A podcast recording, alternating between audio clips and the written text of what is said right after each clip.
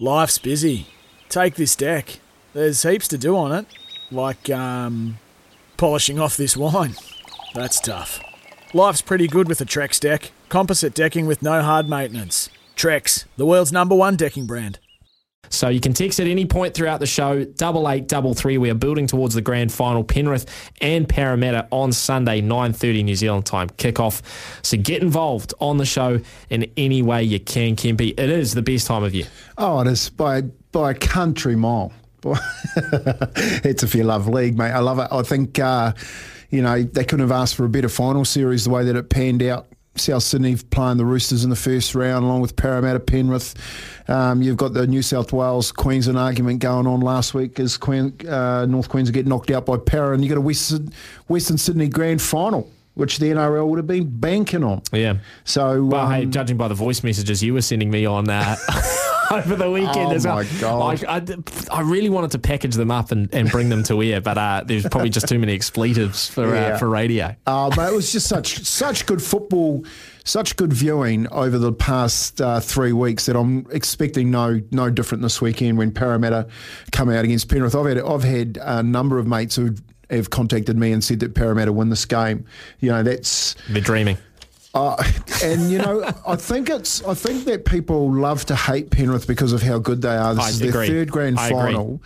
And they want to see whether or not anyone can beat them. You know, you know the hard thing about that, Sam. You know they've won the under twenties, they've won the under eighteens, the under sixteens, and the reserve grade final. And this week, for the first time in history, they'll probably win the main um, big dance, and just hold on to this legacy for how many more years? That's the that's the question. Yeah, well, with those junior programs, that's a sign that yeah, this isn't just a, a short term thing. That it's funny that you mentioned people hating Penrith. I've never understood that. I I love watching Penrith play. I think when you when they're in full flight, that is you know in in many ways how the game should be played. They're just so silky out the back with their passing. Their forwards are, are strong and determined.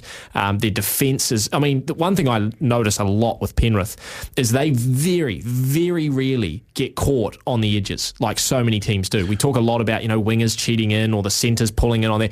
Penrith basically never do that. They shift as one. They they work with each other. You know, the forwards don't get lazy. It's it, they're just clinical. They are clinical. I don't I don't understand why people hate them. Other than that, they're you good. got to you got to think of it from a from a I guess a development p- perspective. You know, so if you're winning the 16s, 18s, and 20s, and then you're two grade um, away from first grade, you know, so you two you you you place them first grade, and you place them in reserve grade. Well, you've got to think that your system and your DNA within that club is solid as. Mm.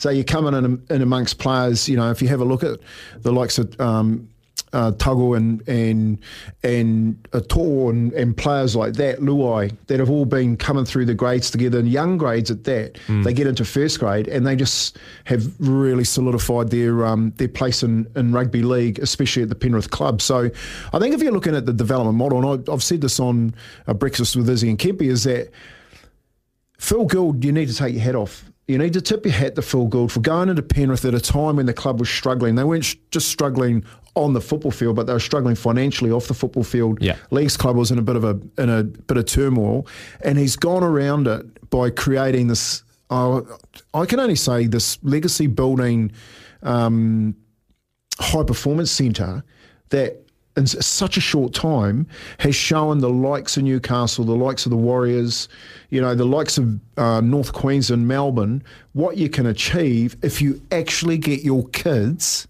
to want to play at your club. So the the question I was going to ask you, Kempi, is Penrith that catchment area for junior players.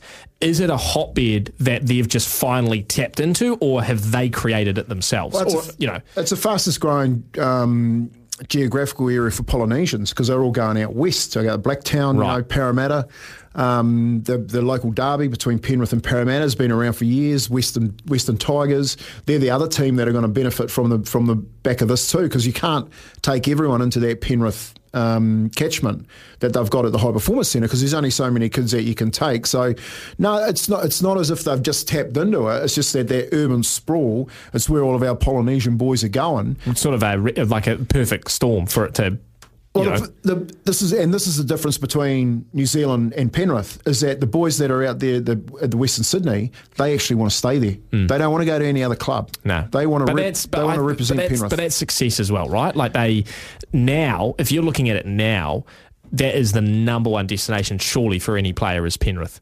well, you're not going to get in there. That's my point. But you, but that's the one you want. Yeah, you're it? not you're not going to get in there because of the growth of, of the urban sprawl out there. So most of those kids that are coming through there, they live there anyway. Yeah. So, and that's my point. Yeah, I see, If you I live see. in New Zealand, Yeah. you should be wanting to come to the Warriors. If you create the system and the, and the development model, Hmm. then they will want to stay. Like, you know, you've, we've got a number of players. You look at the, the Dally M's tonight that will pick up. Kiwi boys will pick up. I think, you know, we'll probably get three. Yep. Kiwi boys Joey. Tapine, what Joey Manu might I think Joey? Manu's a uh, yeah, along with Val Holmes, uh, Dylan Brown. I think's a shoe in at six. So, Okay. um, but they're not here at the Warriors. No. you And do you think as well that's because what you were mentioning, you know, they moved there, the Polynesian, we all know that the family, you know, being close to family, being surrounded by your family, helping your family is very, very important to that culture. So once the family moves, you know, they, they sort of sit up there. Whereas with the Warriors, it's like we're just getting the guy, we're almost pulling them away from their families, aren't we? We're pulling them back to New Zealand or, you know, away from the islands to New Zealand. Is that fair? Um, in in some sense it is, but no, because I think you know rugby league in this country is played generally by um, lower socio. Um, families and whānau from around the country that, that love to stick together and would love nothing more than to be able to travel up to Auckland and, and visit their kid as opposed to wondering whether or not they can afford to get a ticket to go to Sydney. The, the, the, the big difference here is that they built it so he identified it, Phil Gould. He said, "I need to get into the to the to the government to get me a, a centre built." He they built this high performance centre, and then he went around building all the development models underneath it that funneled them all back into the centre. Hmm. And in a short amount of time, he's no longer there. He's a, he's doing the same thing with the Bulldogs. Yeah. Like the Bulldogs, he's already. I said this last week. He's starting to bring in all the old boys. He's starting to bring that same development model back. So look out for the Bulldogs in the, in the next few years. But in Penrith, it's such a short time. No one wants to go anywhere. Yeah, it's a it's a shame we lost him at the Warriors. Um, look, we're going to talk obviously a lot of grand final. Uh, we're going to talk a lot of Penrith, a lot of Parramatta. Just a quick text from Jared who said the the hating the Panthers thing. It's like the Crusaders.